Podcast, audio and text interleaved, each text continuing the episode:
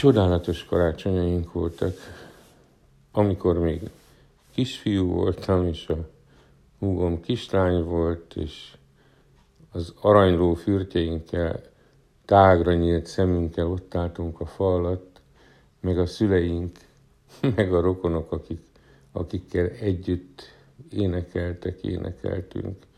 De még a szomszédból is átjöttek annyira, osztozni akartak a boldogságunkban, hoztak ajándékot, egész fantasztikus volt.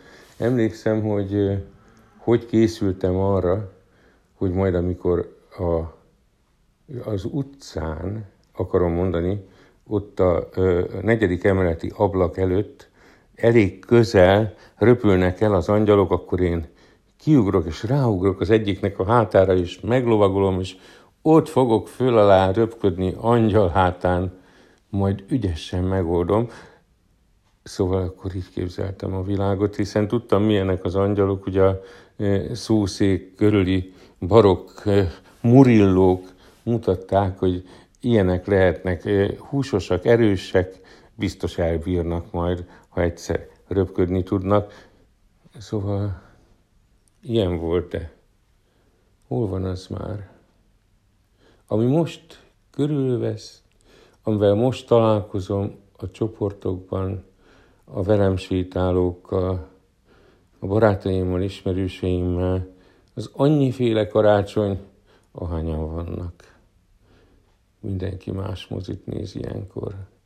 És nagyon ritka ez a fényes, gyönyörű, megható békesség ünnepe, szeretet ünnepe, újjászületés ünnepe, Krisztus születésének az ünnepe, vagy a Hanuka, nem.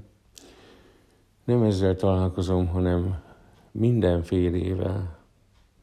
És ebben nagyon sok ilyen sese is is vegyes érzésekkel, azzal a bizonyos szürkességgel, amelyik úgy azt sem tudja, hogy hogy van, csak hogy sehogy van, úgyhogy itt volt az alkalom, hogy eszembe jusson. Ez a szó, ez a kifejezés. Es kétségbe. Írd be a barátodba a Google-ba, nem találsz ilyet. Nem ismeri a világháló ezt a felszólítást, hogy eskétségbe, mert mindenképpen oda szuszakolja elé a ne eskétségbe. Ezt a két bötűt, ezt az egy szót, hogy ne. Nehogy kétségbe es. Ne es kétségbe. Egyetlen egy helyen találod csak, az se könnyen, ezt a két szót így egymás mellett, hogy es kétségbe, Shakespeare harmadik Richardjába. Pedig milyen fontos ez. Ismered ezt a mondatot? Így, mivel langyos vagy, és sem forró, sem pedig hideg, kiköplek a számból. Szóval az Isten a hidegeket és a melegeket, a forrókat a szájában tartja, de a langyosakat kiköpi. Amit mondani szeretnék, az az, amit a holland pszichológusnő Boszkvek Molikje a Párkapcsolat forradalma című könyvében tanít. A hazájában ez tíz kiadást is megért, nálunk sajnos egyelőre csak egyet.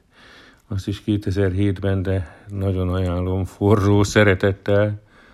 Szóval aki azt mondja, hogy amikor úgy akarod megreformálni a házasságodat, hogy ó kicsim, jobb lenne, ha valamivel jobb lenne, akkor abból nem lesz semmi.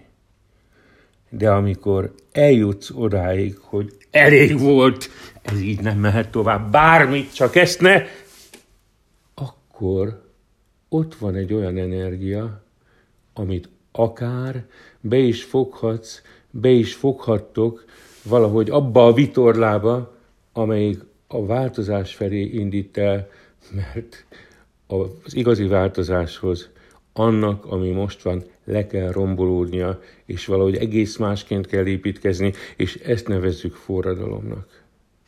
Tehát ez a szó, hogy es kétségbe, és ne az a, eh, kinézek az ablakon, és olyan bús, borongós lófasz idő van. Szóval ez az állapot, amit ez jelent, eh, hogy menj a mélyére.